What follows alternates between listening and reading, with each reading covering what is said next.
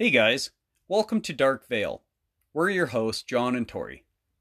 Dark Veil is a podcast that discusses the darker side of life. We are not professionals on any of the topics we discuss.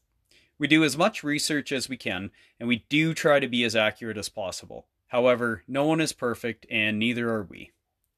Because we're discussing the darker side of things, this podcast is best listened to by a mature audience. So sit back and get ready to Podcast and chill!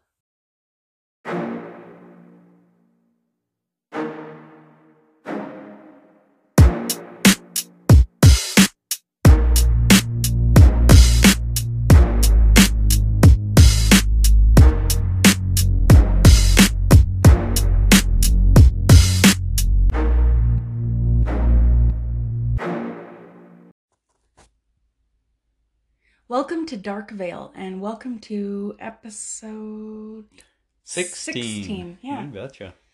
uh my name is Tori And my name is John. and today we are going to talk about that line between how people like being scared Yep. but where does it cross over to not being fun anymore so yeah, like it's too real. yeah like this the phenomenon of the phenomena of um enjoying being scared and frightened right Yep.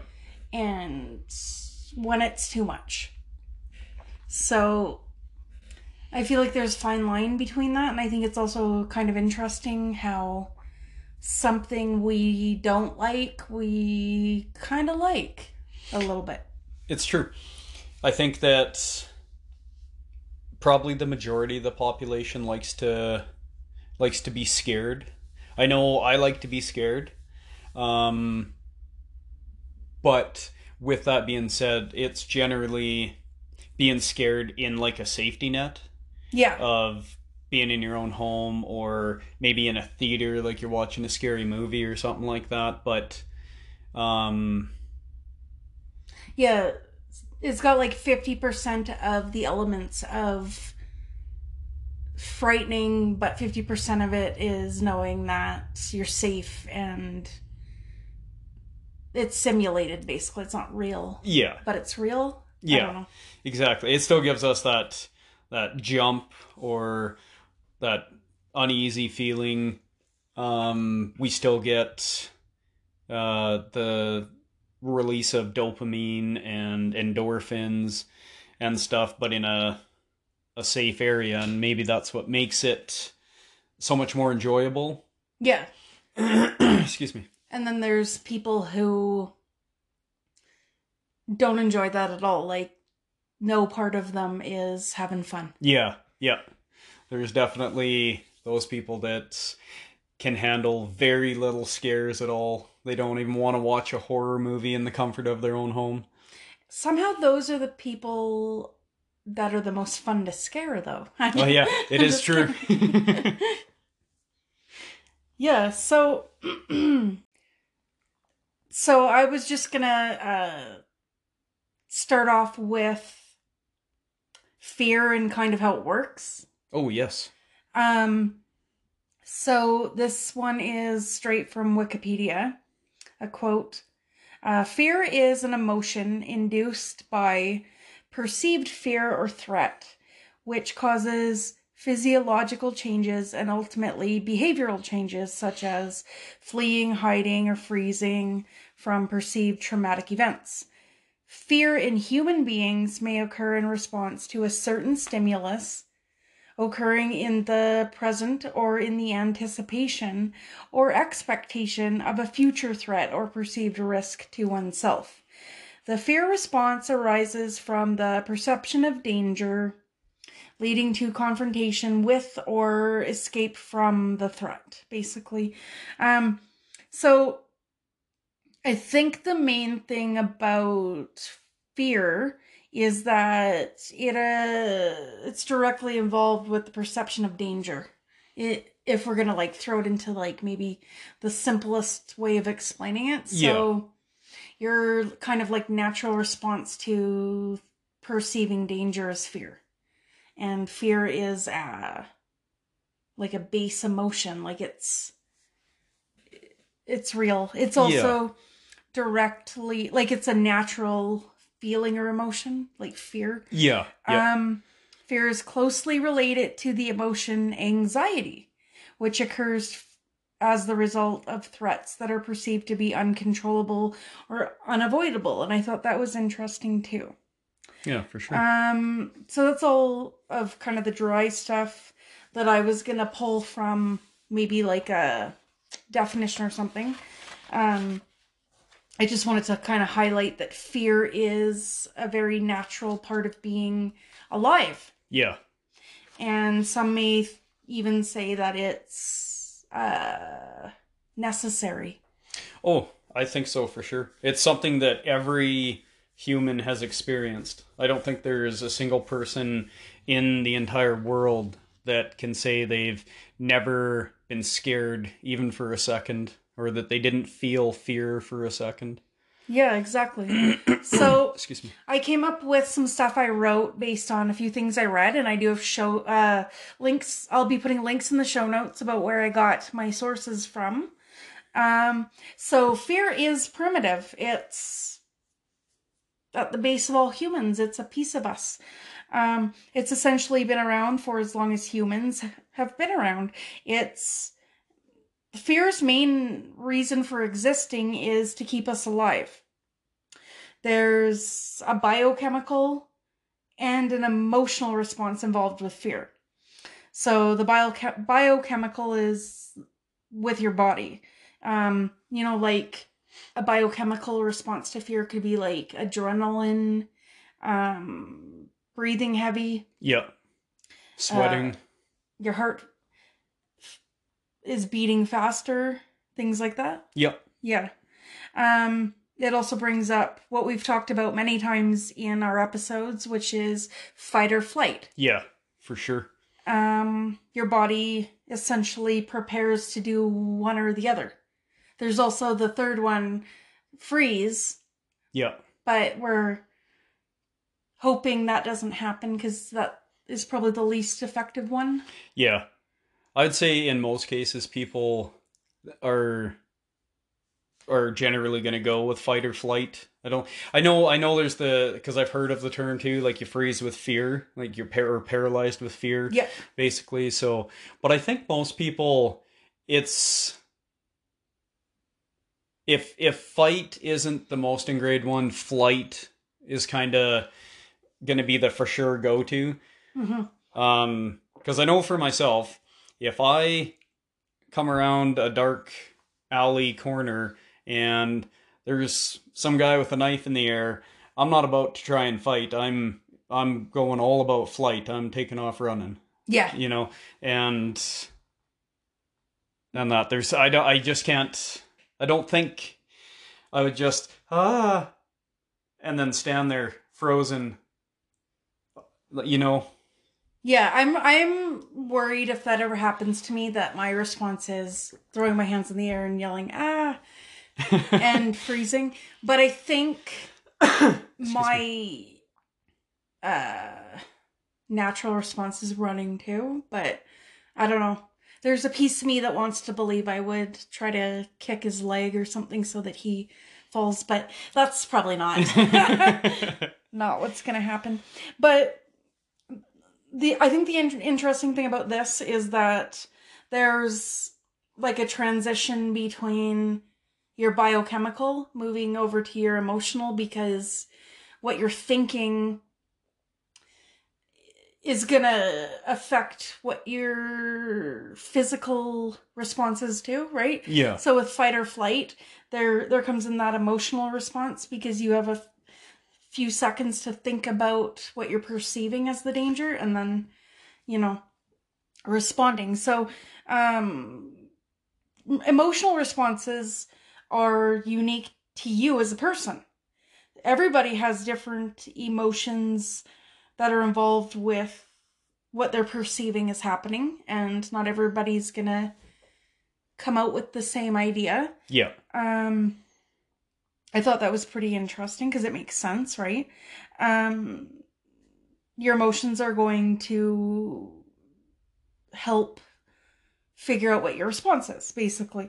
Uh, there's a, also a spectrum of responses that we can go through when we are experiencing something, such as fear.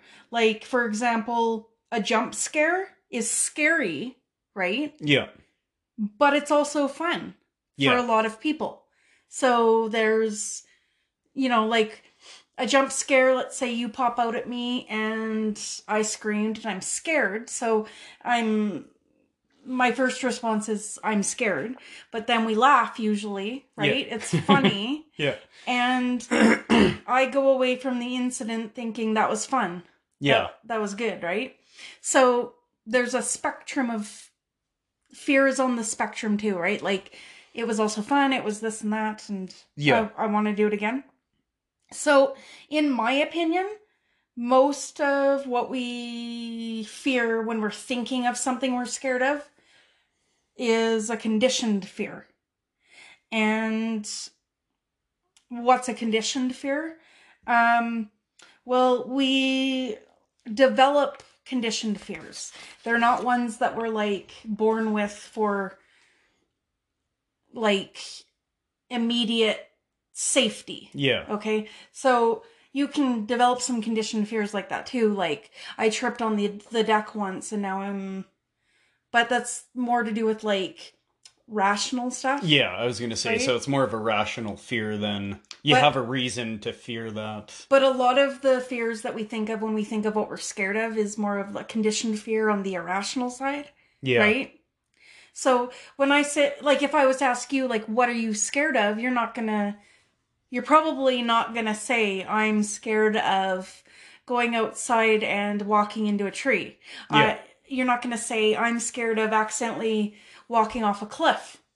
You're probably gonna go with something like, I'm scared a spider's gonna bite me while I'm sleeping and then they're gonna lay something under my skin. Like, yeah. something more rational, right? Yeah. So, and sometimes certain incidents can cause a conditioned fear.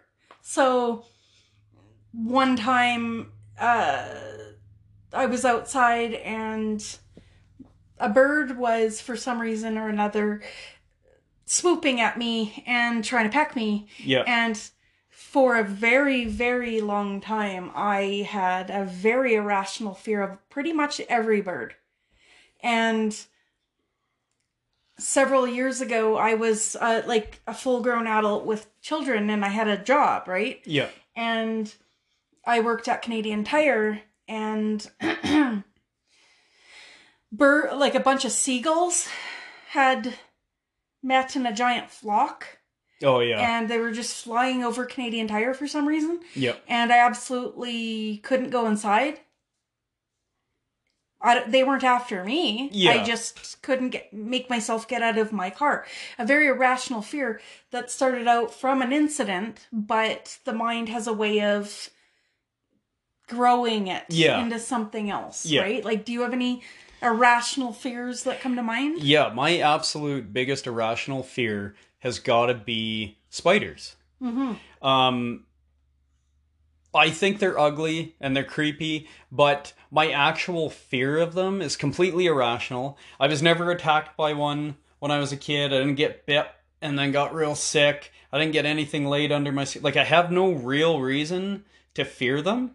maybe sorry to cut in there but maybe it's just because it's it's a conditioned fear like because often a conditioned fear works on the negative side so um, things we think of negative work into our fears. So maybe without knowing it it was really taught to you that things like spiders uh, were more related to something bad and scary than just existing as an insect that helps. And you know that can just be laid into your your psyche uh in li- light layers that add up to something. I don't know. I'm not a psychologist. Yeah, but what you said is logical and makes a lot of sense. Um, and and I don't know because my my fear of spiders almost is completely inclusive of most bugs. Yes. Um, certain ones like uh, like flies don't bother me. Um, Bees and wasps and stuff. yeah, they I run for the hills, Yeah. bees and wasps, and I know because even those big we get these big giant bumble bumblebees right outside our house. Yeah. and I know they're not going to do anything. Excuse me. I know they're not, but I actually just can't control myself when they get real close to me. And I jump up and arms are flailing and I'm running and and that's that's pretty much with almost any bug. Yeah. And if I get creeped out by a bug, even a fly landing on me is uh, like the in- i- initial like jump scare, like oh oh okay, Oof, just a fly, nothing Yeah. to worry about there.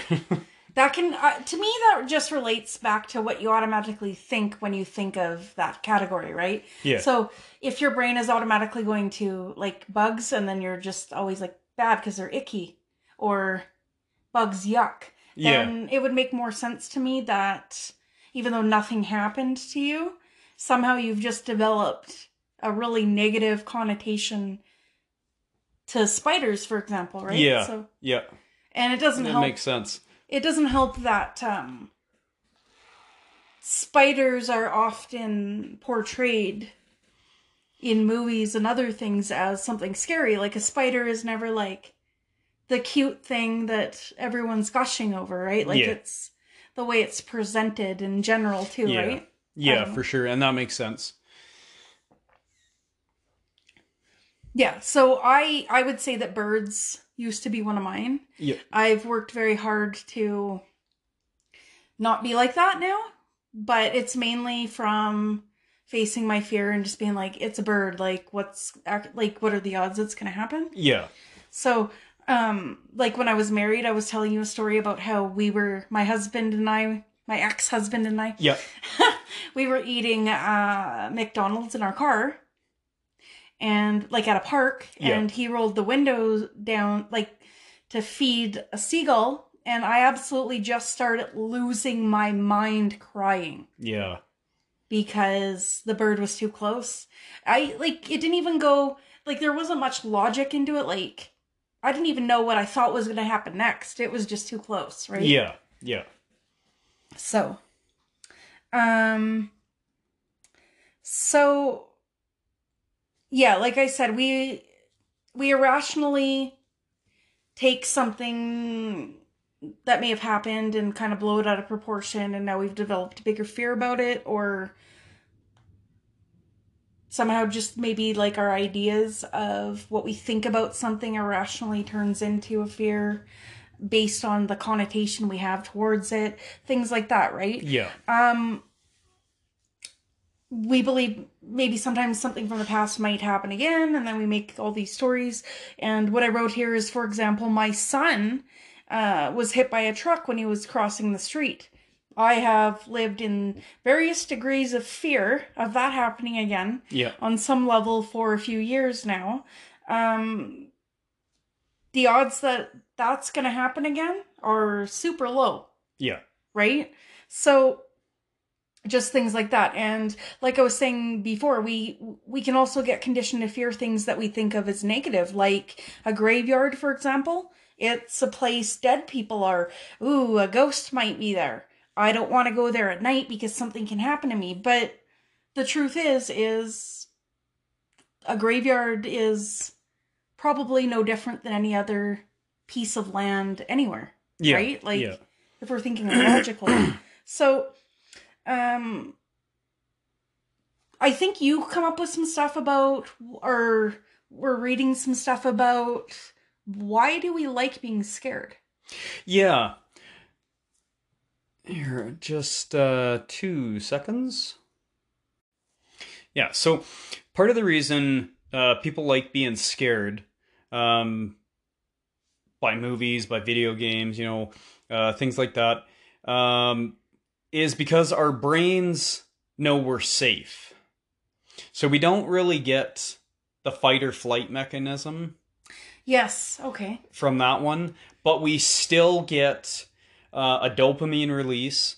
Uh, we still get um, like it, it boosts our adrenaline. Mhm. Um,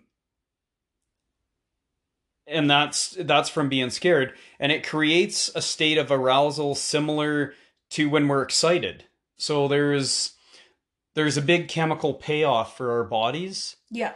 and so as much as we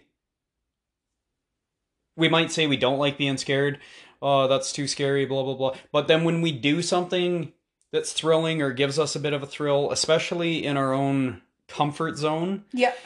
we we get all the payoff with really none of the risk Yeah. That's a good right point. like there's thrill seekers that you know got to jump out of planes and um do crazy stunts and tricks on motocross or you know what have you whatever uh rows your boat. Um but for a lot of us we just enjoy a good thrill at home. Uh, and I, again I, I guess it's not even necessarily at home. It's just mostly it's in our comfort zone. So even if we go out and we do something thrilling we're doing it on our terms. Yes. and exactly. that's comfortable for us. So there's less a less feeling of risk yeah. But, involved yeah, but we're still getting a little bit of the shock of the unknown. The yeah a surprise is coming, right? yeah exactly Nice. Um Yeah, so that kind of leads into the next part that I wrote. So what's the difference between being scared in a safe way versus an actual brutal and scary way? Like how do you know it's going to be too much or not enough, right? yeah How do you get that? where do you f- draw the line And I think for the most part, nobody really knows until they've pushed their le- their level of comfort, right? yeah Um, so like you said, um, being scared in a safe way happens when we have the opportunity to to make the choice ourselves, yeah right? yeah on our own terms and Yeah, so we're in control of what we're putting ourselves through, basically, right? Um, I also believe that the knowing that it will have an ending helps, yeah right? So it will not go on indefinitely is something that helps to separate it from put it keep it in the category of its entertainment as opposed to something that's truly terrifying because fear of the unknown yeah is very big for humans, it's right? huge Um, so that that being said, there's a different level of scare entertainment out there, right? yeah And it is there's a different level of scare entertainment out there. And I think I'm going to touch on that in the end because it's kind of like ending it with something kind of shocking or whatever. yeah But um I found an article from psychologytoday.com and I'll put the link in the notes as always. Um there's really only 5 basic fears humans have. oh really And you can put your category of fears into one of these five. And so, what do you do? You have a guess about what you think maybe the top five fears? These are more like categories of fears. So it's not something like spiders is number five. Or Yeah. So, yeah, I I would say the number one would be the fear of the unknown. Yes. Um I believe that one fits into this, but it's not quite categorized like that and they don't actually have it like number It's almost impossible impossible to pick which one would be the worst fear for most humans, right? Yeah. So it's not even numbered like that, but um so it says and I quote that there are only 5 basic fears out of which almost all of our other so-called fears are manufactured and these are extinction. So the fear of annihilation or ceasing to exist, the fear of dying basically, right? Yeah. There is a more fundamental way to express it than just fear of death. The idea of no longer being arouses a primary existential, Existential. yes, anxiety in all normal humans. Consider the panicky feeling you get when you look over the edge of a high building, for Oh yeah. example, right?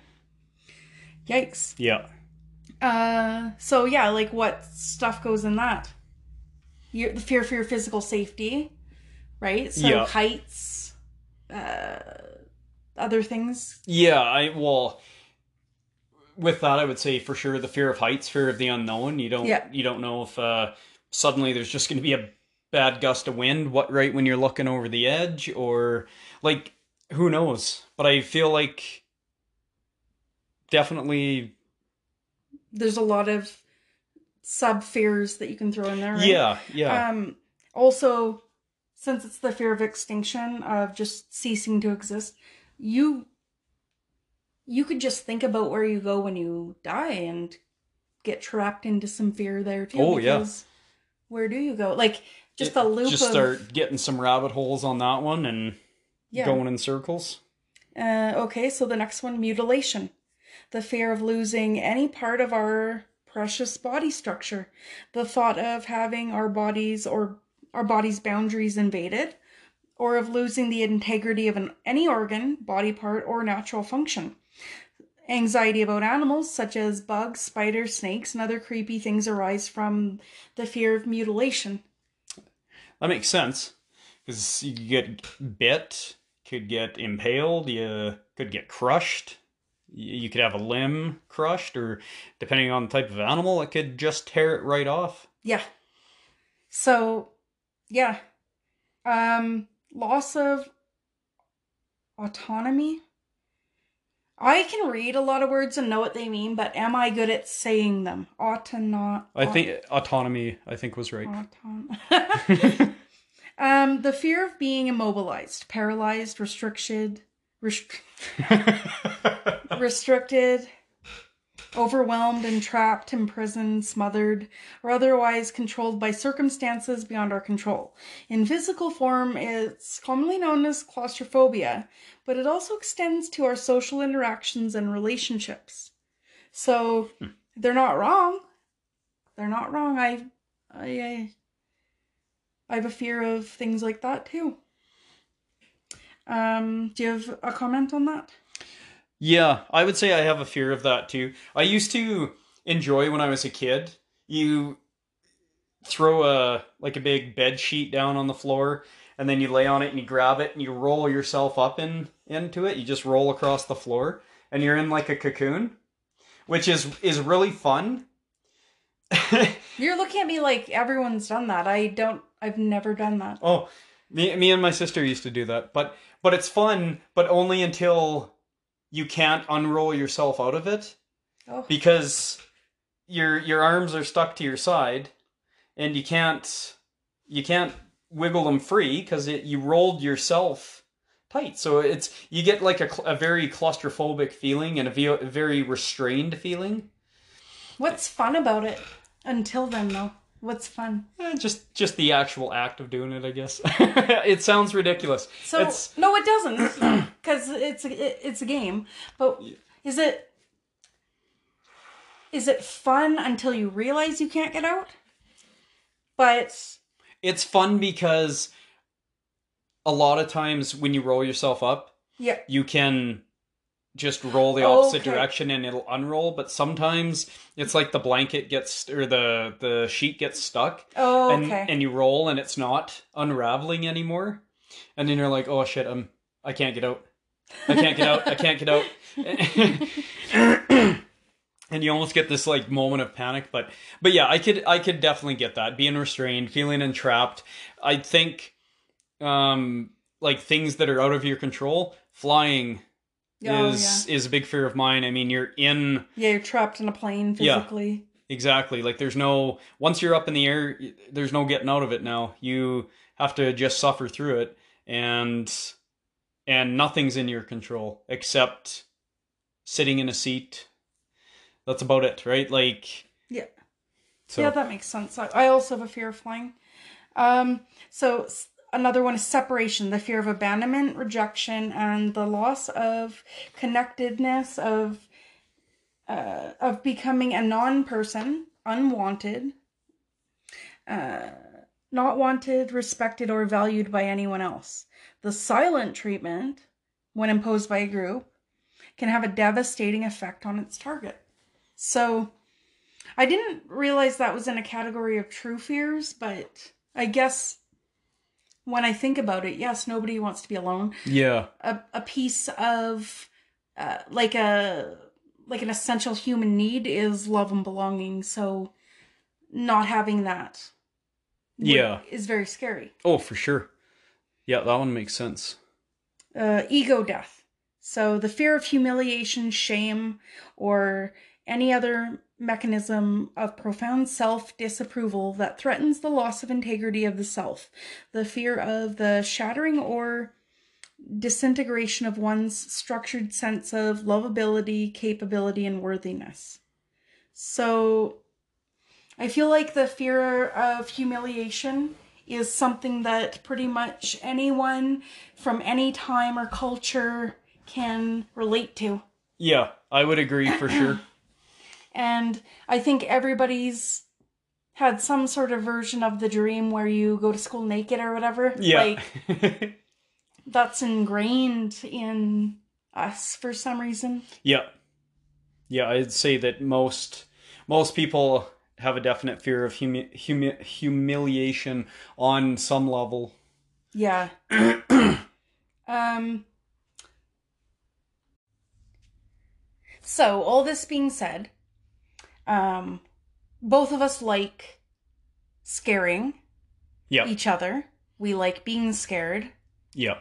and we both find humor and fun in it Yeah. for the most part, right? Yeah. Like I can't I think you've jumped out at me far more than I've done to you. yeah. but I can't think of a time I've actually been mad at you for it Yeah. or like truly felt scared for my safety or something. Yeah. It's always just ended up fun, Yeah. right? Uh, just a playful scare. Um and I think that's a huge part of why it's entertainment is because it's like we kind of know without thinking about it or talking about it where the line is, right? Yeah. Like, if any of your pranks involved a, a real knife, but you weren't trying to hurt me, I would be mad at you still because the potential for something bad to happen uh, would be there, right? Yeah. But because it's mainly just like hiding under a table and grabbing your leg or something like that, like it's it's pretty fun, right? Yeah, yeah, it's pretty tame scares. Um I just watched I watched this uh, he's like a Facebook personality or whatever, like just makes videos for on Facebook. And um his name is Kristen Hanby. And he always plays pranks on his family and pranks on his girlfriend and stuff. But he did a prank I watched last night. And I I really like it was it was kind of funny in its own right. But he he made his girlfriend believe he wasn't going to be there for the night got all dressed up in black and a ski mask and everything to hide and hid in the shadows outside and banged on the glass and this this is just his girlfriend home alone Yeah. in their home and so she so he he built up her fear by doing that because she's like what the hell is banging on the glass and blah blah blah and then he used his key to the back door crept into the house grabbed a plate out of the cupboard and dropped it on the ground so it smashed.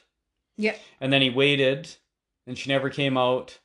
And then he went and he stood outside their bedroom door and he just waited. And then he opened it and she instantly started screaming and she was almost crying. And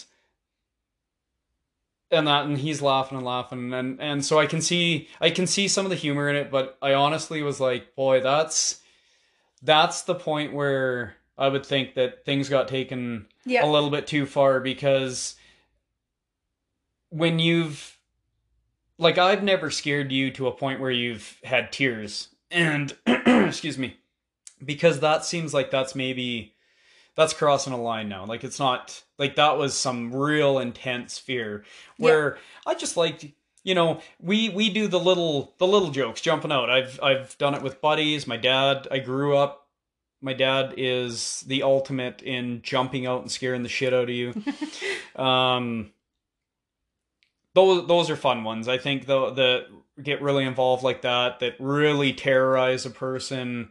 That's that's where being scared gets too real. Yeah, and I think a large element of why that wasn't okay is because she didn't sign up for it. She didn't sign up for putting herself into a vulnerable spot to be scared in that way. Yeah. Right? So if they would have had a previous verbal agreement where they're like, We're gonna I'm gonna scare you one day, and I'm not gonna tell you when. Are you okay with that? And then at least somewhere in the back of her head she knows it might happen, right? Yeah. Because like we said earlier, I think part of being the one who chose to be part of it is a big thing. And I think the difference between just doing a fast jump scare, uh, like I am in the bathroom and you're hiding around the corner, and I didn't sign up for that. The difference is um, we've established a history where we do it to each other and it's funny, Yeah. right? And it's very non threatening, Yeah, yeah, exactly. right? So, And that's yeah, and I'd say one of the big differences is you don't actually feel like your safety is a concern, yes. right? Like pretending you're breaking in as a, a robber into somebody's house or your, your own house to scare your partner or what have you is I would say a, a completely different level of fear and scaring someone and maybe people some people are okay with that Yeah. I'm not saying that it's it's crossing the line for everybody necessarily, but I know in my in my brain of pranks and scares, yeah. that one's that one's going too far. Absolutely, I agree with that. Unless, like I said, you have a deal with your spouse and you're like, I'm gonna do a, ba- a really crazy prank on you. I'm just letting you know. And then you're not telling them what you're gonna do, but you're at least letting them know. And I think there's something with the human psyche that can get around that, like Yeah. wrap their head around it better. Yeah. So, you know, just you're breaching the subject with each other and letting it be known, and then you're giving that person a chance to say, I don't want you to do that to me, Yeah. right? Yeah, for sure. So, you kind of set up a boundary or at least let you know or let someone know that they, well, they have a choice in the matter. Yeah, yeah, exactly. They might not know what's going to happen, but they have a choice whether they're going to be putting themselves in the position to experience it, right? yeah, yeah. Um, so that being said, um, we talked a little bit about like psychological fears we have, like the irrational kind or whatever. Yep. Oops. Do you have, um, because we live in a digital age, right? Yeah. Do you have a movie and or a video game that uh, comes to mind when you think of something that's truly actually scared you in that sense? Yeah. Um specifically I've played a lot of horror games over the years. Um Resident Evil and Silent Hills and that and they all are really good in their own right and they all got their jump scares. Um and it's fairly fairly quick. There will be a bit of build up into it and a bit of suspense and stuff. Um Silent Hill when it first came out was really good for it. Yes, because Silent Hill was a video game first and then they made a movie, right? Yeah, yeah. Because I haven't played the video game, but I've definitely watched the movie and I thought the movie was like scary. Like Yeah. it, was, it was good. It's chilling, and they, yeah, I thought they did a really good job with the movies too.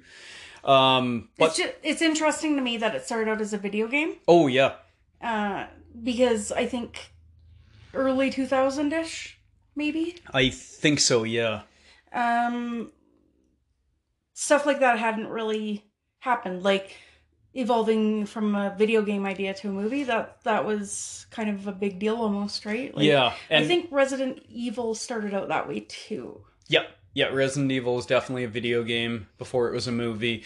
Most video game to movie crossovers aren't that good either.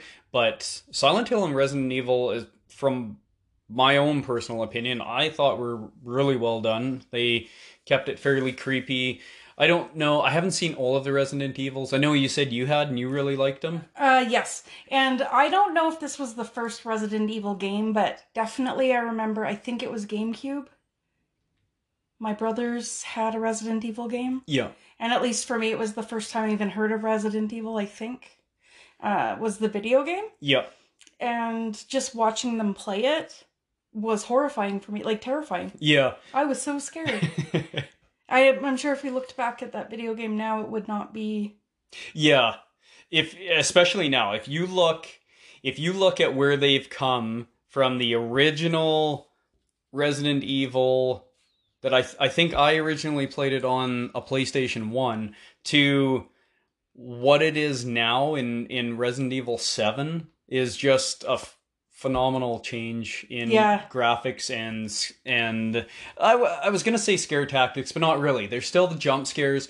Um, I haven't played Resident Evil Seven. I've only seen it, and and that's why I'm I'm guessing it still lives up to its uh its good amount of jump scares though. Um, but yeah, the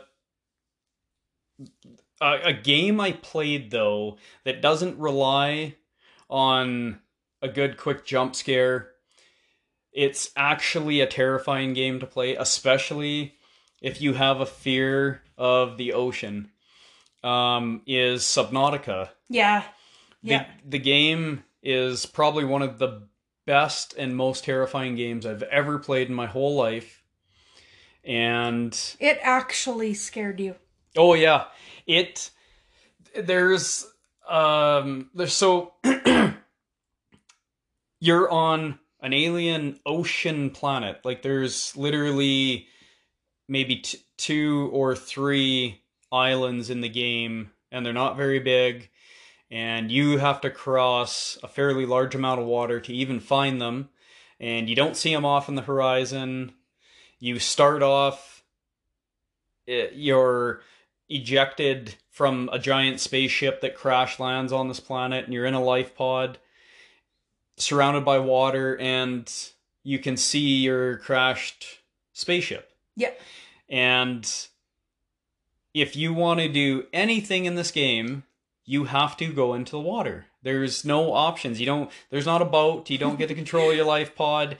You have to explore. And I I I was reading a, a few subreddits um uh threads about Subnautica earlier today. And uh one of the guys said he he he got out of his life pod and he just stood on top of his life pod for probably about 5 minutes or so and just looked and could see nothing except this this ship this your spaceship that crashes. That's and that's how it is. That's all you see. You can look down in the water below you and you see you know some fish swimming around and these weird um shit i can't remember what they're called now. Anyway uh one of the other creatures that's fairly harmless and stuff and you really I, I was just I was relating to his his whole thread about it because I was like, oh man, that's what I did too. Because I was like, I don't want to go in the water, and then I went into the water and I spent hours in the. There's an area that you start out. It's called the safe shallows, and I just went in circles exploring in that area, not really venturing too far. And you do a lot of grinding for resources and parts, so you can get uh, uh, sorry uh, blueprints. So then you gotta try and find the parts once you got the blueprint so you can build. You build this little thing it's called a Seaglide. And for anybody that's not sure what that would be um, it's those little underwater self-propelled kind of things you you would hold with your arms out straight in front of you and it pulls you along under the water basically. I'm Yeah. not sure how to describe It- them properly but It's kind of like the handlebars of a bike or something. Almost, not really, but kind of. And it Yeah. just like propels you. Like, Yeah, it's got a little, like almost like a, uh, well, yeah, like a propeller basically off a boat, but it's inside a housing and it propels you through the water. But It it provides no protection. Yeah. yeah, you're not enclosed or encased yeah. or safe or anything. And and that so anyway, you you build this up and he's saying, oh, I built this and I started feeling all safe and I, I got my got some courage and I they keep so you have a a PDA in the game, uh, which is your personal digital assistant. Yeah, yeah, and it talks to you and tells you this and that and and that and so when I was playing, I I didn't really want to go too far, and I especially didn't want to go under the water because when you go under the water, you can at least see, right? But as you travel further from the safe shallows, it's it's like a real ocean. Like it drops right off. It's vast. You see what's immediately in front of you and a little bit in the distance, but it's it, everything kind of hazes out like it would in the ocean. Yeah. And it's very, very vast. so I was like, I'm just going to stay on the surface. Um, I heard there's this island if I go straight this way. And I was going along, and all of a sudden, my PDA yeah. announces to me, and I so and I'm wearing headphones while I'm playing this. It announces to me that this ecological biome matches seven of the nine preconditions for stimulating terror in humans. Yeah, and I was like, oh, that's terrifying. And I looked, so in the game, I looked down into the water and I could literally see my feet kicking in the water below me and nothing. Oh. Nothing left, right. You don't start with a compass, so you don't even have directional sense. Yeah. Um so if you had a whole, bu- a whole a long way north and you're like, oh, I just got to head straight south because I know that was the safe, nothing attacked me. You don't know that you're at heading directly back the same direction you went. Yeah.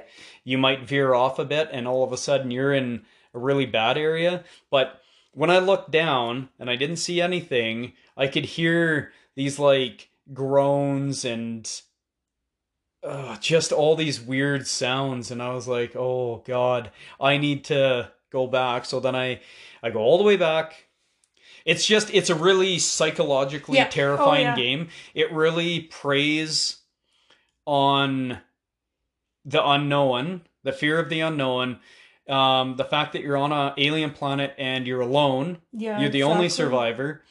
Uh, you also get infected with an alien disease that's um, basically put this planet on lockdown, but killed all the aliens that were because it's an alien planet, right? So there was an alien race there, and there's a whole storyline to it, and I'm not going to bore you with details of it. but anyway, so you're constantly your health is is a constant concern. Um, your oxygen level is a constant concern. You need to eat and drink water to stay alive.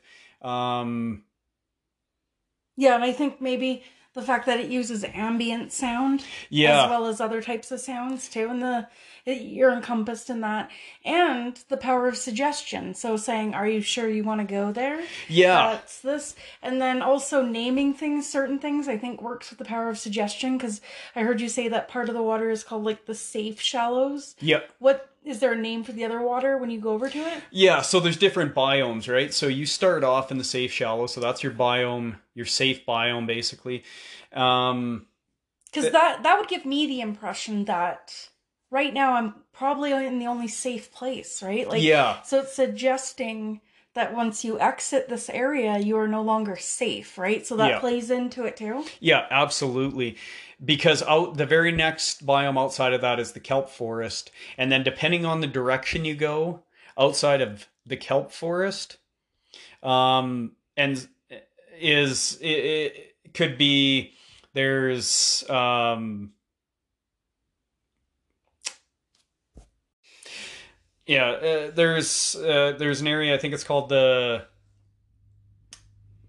I keep wanting to say the Great Plains, and I don't think it's called the Great Plains, but it's like kind of this flat area, and it's got some red grass, and but it's it just all of a sudden kind of opens up, and but it also drops off. And when you are on the bottom searching uh, for resources, what have you, and you look up, you see the surface very realistically like you would if you were actually scuba diving. Like it's such an immersive game. Just talking about it gets me excited and makes me want to play it again. Um, but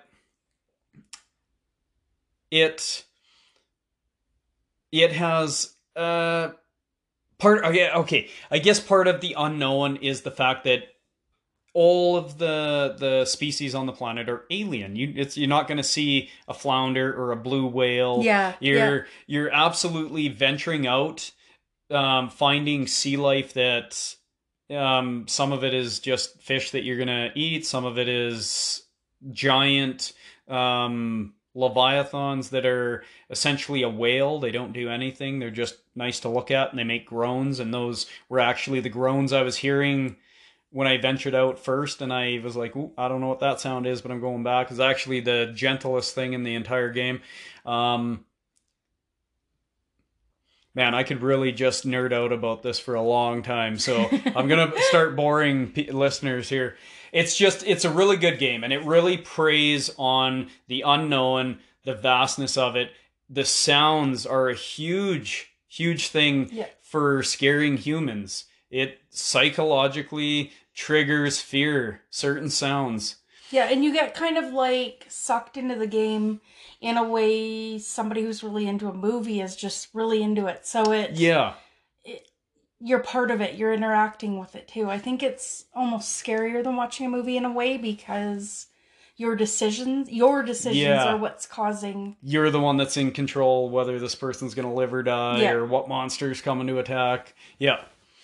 Yeah, and I think really a next level horror movie would be an interactive horror movie. Yeah, and I think we saw something about that one Yeah. too, but we didn't really look into it. But I think is it Netflix that has I think it was Netflix that had something like that. it's like a choose your own ending movie. yeah. where um, you can interact with the movie to see what happens, and that's neat too. But Yep. that was also just like kind of a click and point. It wasn't something far and above that. Like Yeah. more.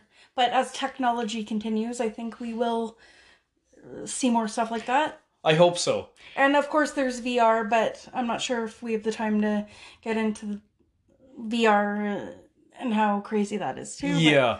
um, so like my one thing that stands out as something that actually scares me is the movie Hostel, and I don't know Uh, why yes. because I absolutely can watch all sorts of horror movies or scary movies and thrillers and blah blah blah. Like Yeah.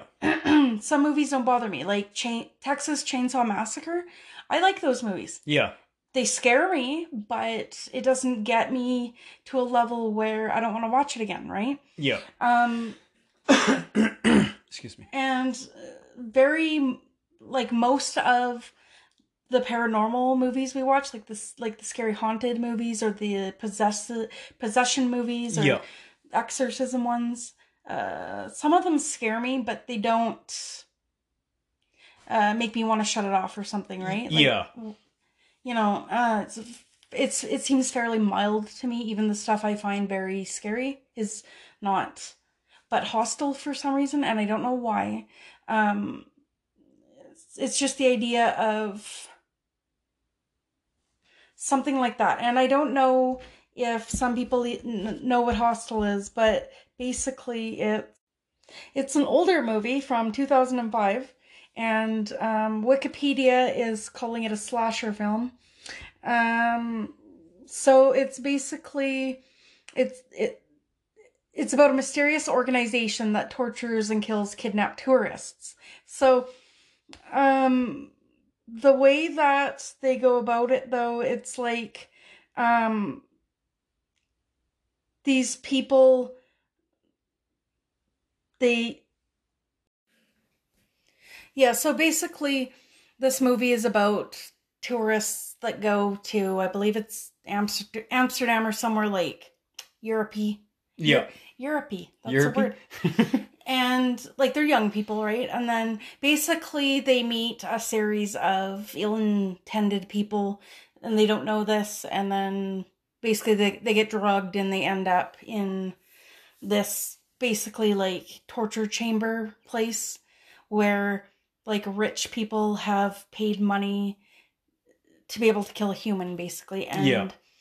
these people that have paid the money they have any weapon they want and they can do whatever they want for any length of time really to these people and where they're at is designed to let them do whatever they want and then these they're just going to get rid of the bodies for them and it's like a business transaction right Yeah. and I think the reason why I find it terrifying is the fact that it's like the fear of the unknown, right? So Yeah.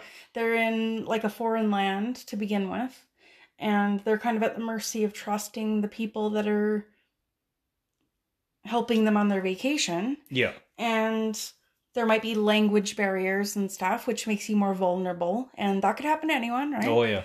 And then it's also the fact that rich people who uh, money is no issue, so it makes them powerful, Yeah. and it ultimately makes escape impossible, really, right? Yeah. So your odds of getting out of there are almost zero, and even if they were, you'd be hunted down and killed before you could even get anywhere else to safety, right? So yeah.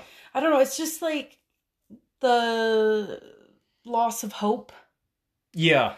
because I like watching things like this and I like to read books and I like to whatever, right? Like scary stuff, but if the element of getting away isn't there for me, then it's just sad and I don't want to watch it. And I don't know why it just bothers me Yeah. because I watch other movies where these people don't have very good odds of getting out either. And I'm like whatever it's entertainment. But this one I don't know why. It just gets to you. they just hit every check mark on my uh fear factor page. Yeah. you know? And I mean like I get it that something like this is highly unlikely. It's an irrational fear. All these elements lining up for this to actually happen to me are not true right? Yeah. but it's also one of those movies too where I don't know if other people have these, but it's like I'll watch a movie and I'll like it kind of because I kind of like it, but Yeah. it's not giving me enough good stuff Yeah. To want to watch it. It's mostly bad stuff, but it's one of those movies where I'm watching it and I was like, man, I just I wish the ending was different. You know when you watch a movie and you're like, I want the ending to be different this time, but it's Yeah. never different, right? I don't know, it's just like a perpetual circle of like there's no hope and only violence, right? Yeah. And I don't like that. And um yeah, I don't know. It's just like we watched every single Saw movie Yeah. recently and I could watch those, but they get the chance to get out because it's technically a game, right? Yeah. Except for a few really specific parts where the wrong people were playing the fake games in the Saw movies and torturing people. But um, even in the Saw movies, which is a really well known franchise of slasher films as well, right? Yeah. Um, the element of they can get away is there. And Yeah. I need that. There's not the hopelessness. Yeah. Yeah. I need that for my entertainment. Otherwise, uh, it's. I don't want to watch people get hurt for like no reason. I want them to be able to maybe get hurt, but they conquered and Yeah, they, they got they- the good guy won. Yeah. Like I want that still. Yeah. The odd time I don't It gives you a closure then Yeah. too, right? The odd time I don't mind a story where the bad guy wins because it's a shocking twist, right? And Yeah. that's entertainment too. But if you're watching two hours of brutality and that's it, like, eh, I don't know. It's a good movie though. Like, I like Hostel too. I've watched Hostel 2 a ton of times. Yeah. But for some reason, the first one just gets me. Yeah. Yeah, I don't know. So that being said, um, I talked earlier about how there's kind of a, and it's not really new, but is I I feel like it's gaining more popularity. Of it's called survival horror, and it's a real life interactive type of. It's like a new take on a fun house or a haunted house Yeah. kind of all in one. So there's a place and there's I think there's a few of these. But the one I'm talking about specifically is because we watched a Netflix documentary that actually had this Yeah. place Yep. in it. Excuse So it's me. called McKamey Manor. And it's an American it it claims to be nonprofit, but haunted house attraction where survival horror events are performed. And they pioneered the idea apparently of extreme haunts. Um, it was founded in San Diego by resident Russ McKamey, and I am reading this straight from Wikipedia. Um, it was originally located on his property. The house operates year round, and the tour can last up to eight hours. Guests must sign a liability waiver to participate. So I know that was kind of vague. So basically, there is an extreme house in the United States where people they don't even get charged. You have to sign a very thick liability waiver to be able to go in, but Yep. these people sign up for, and I'm going to say more specifically what it is um, being subjected to verbal and physical torture, um, Actual real life terror. terror. A Um, lot of unknown. I know in the documentary, somebody, or in a video I watched, because I also watched some of his internet stuff, because he videoed some people getting terrorized or whatever, but these people sign up for it. Like, somebody put a person in, like, an apartment size deep freeze for, like, hours and hours and hours and hours, and that was what they had to, they just had to sit there. That was part of it. Yeah. And these haunts, these tours, they last. I think it was between like six and ten hours or something, or maybe it was even more than that. Um, I might read that it was a different number, but it's a long, long time. Oh, and No one's ever finished it. No one's ever finished it. Yeah. Oh, it makes sense. But people that want to be super scared like that and stuff, they sign up for it, and there's actually like more people than you could ever imagine that are on waiting lists to go here. Yeah, and that's crazy. yeah. to me, that's crazy because I went, you know, just your average haunted house as a kid, right? Z99 puts on a haunted house. Yeah. My parents took us to that when we were a kid, and it it was definitely scarier than I thought it would be. Yeah.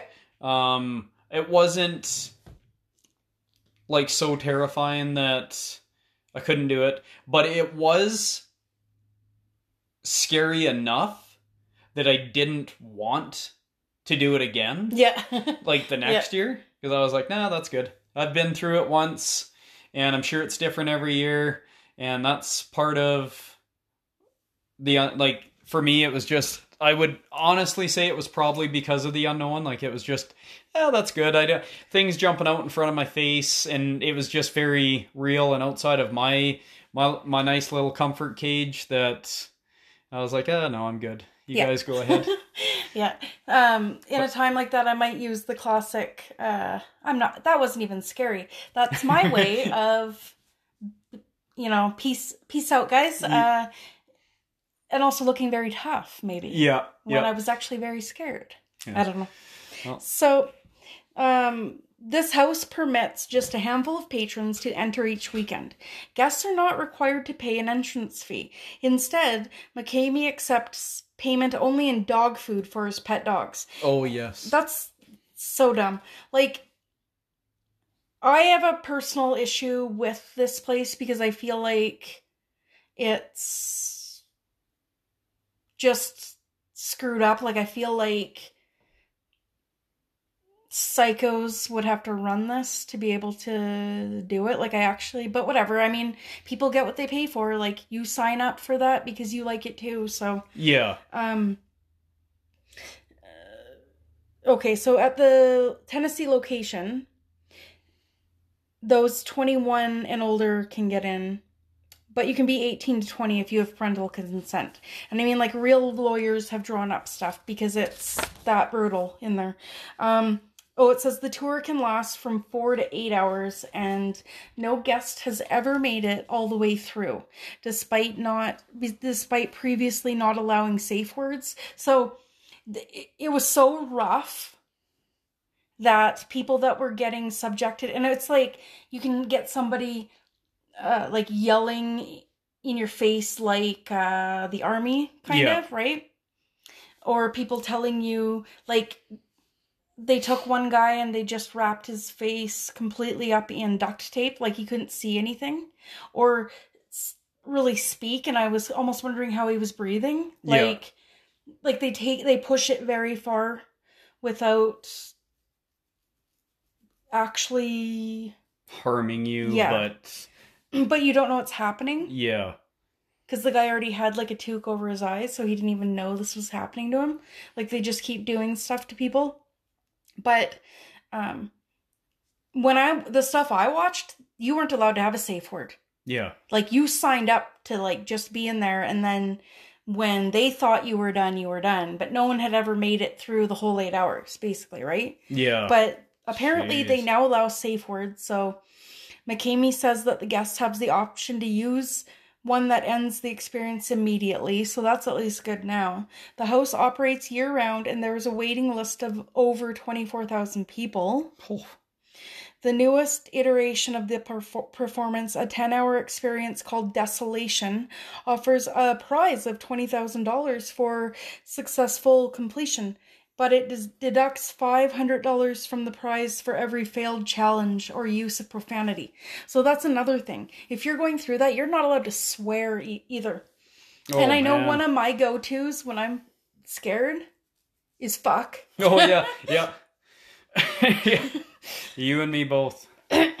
um.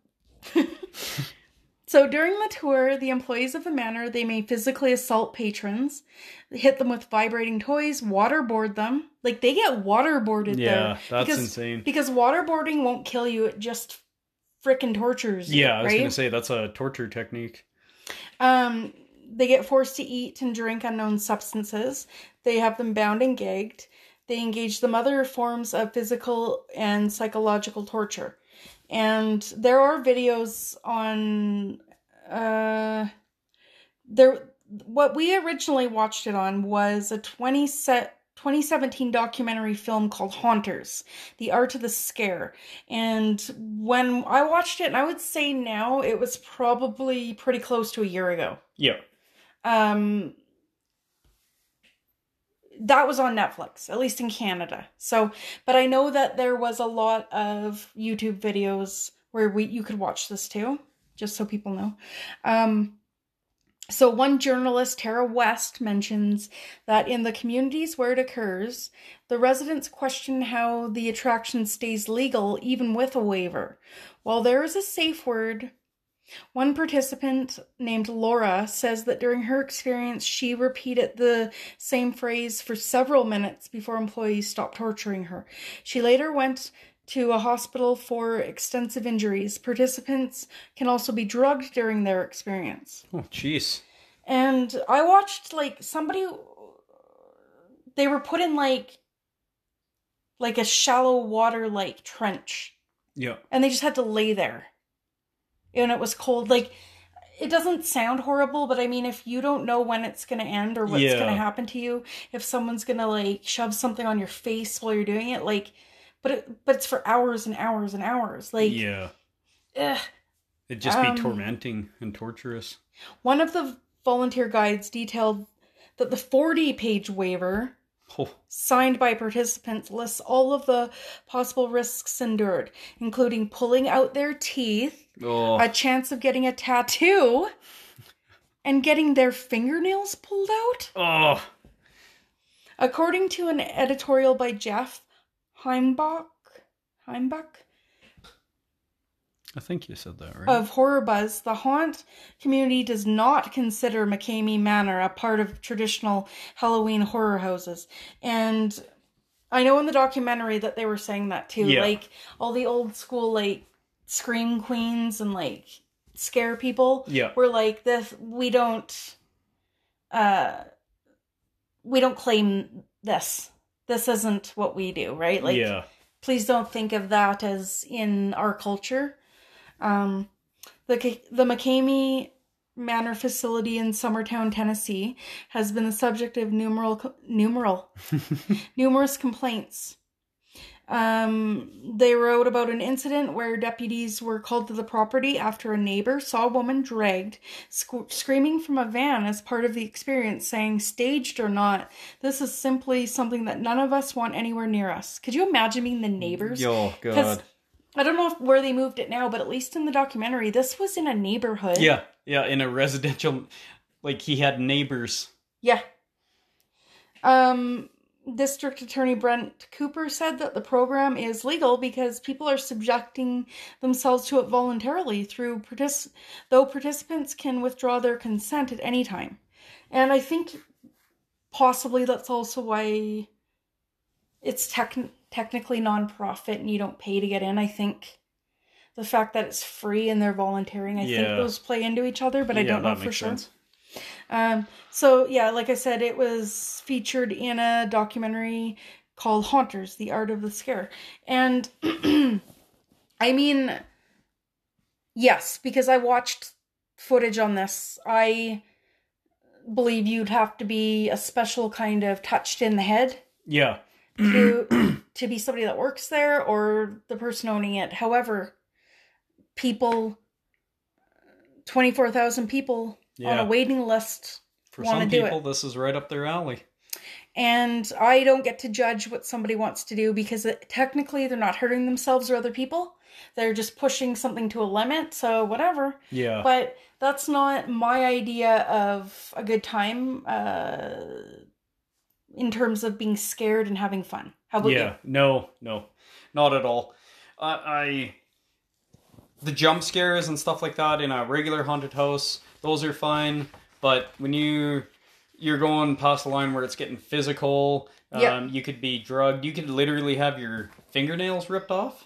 Yeah, that's what Yeah. it said. Yeah. teeth pulled out like no that's that's just silly now i don't know why anyone would suggest like for $20000 at best as a payoff if you don't swear at all Yeah. how you getting a tooth pulled or like a tooth pulled out with no anesthetic or a nail tore off uh, without swearing like you Yeah, I just- know, you right? just you know balling up a fist and taking it no i don't think so Yeah, because it was also like, I think it was the documentary or one of the YouTube videos. They were saying, like, yes, you get docked money if you win, if you swear, but also if you just swear in general, when you're going through it, you are subject to more of it. yeah They'll do it harder to you if you swear.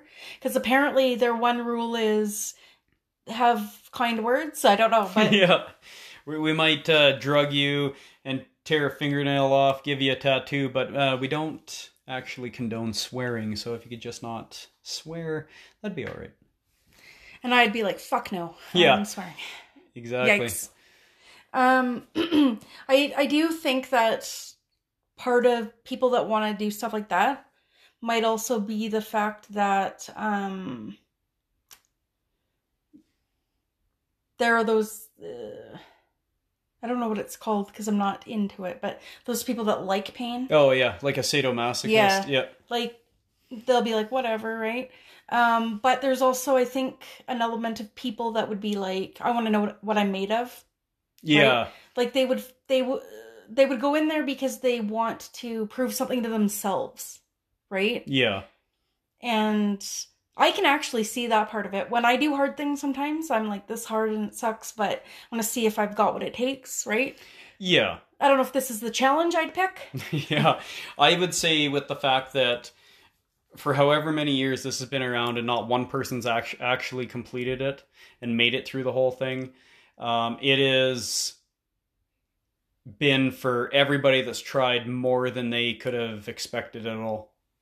yeah yeah So I think challenging yourself and pushing your limits is a good thing, but then there's something that is maybe just a bit over the top and ridiculous too. Yeah, exactly. Um, well, I think we've used up a lot of our time there, and I think we discussed quite a few things that I thought was interesting. Oh yeah, me too. Yep. yeah. I think we did a good job. Well, guys, um, I just burped. I'm sorry. Oh. um, I think the last thing to talk about is Little Nerdy, yeah. Yes. our friendly neighborhood podcast Yep. that we listen to. They are great. Michelle and Owen do a great job.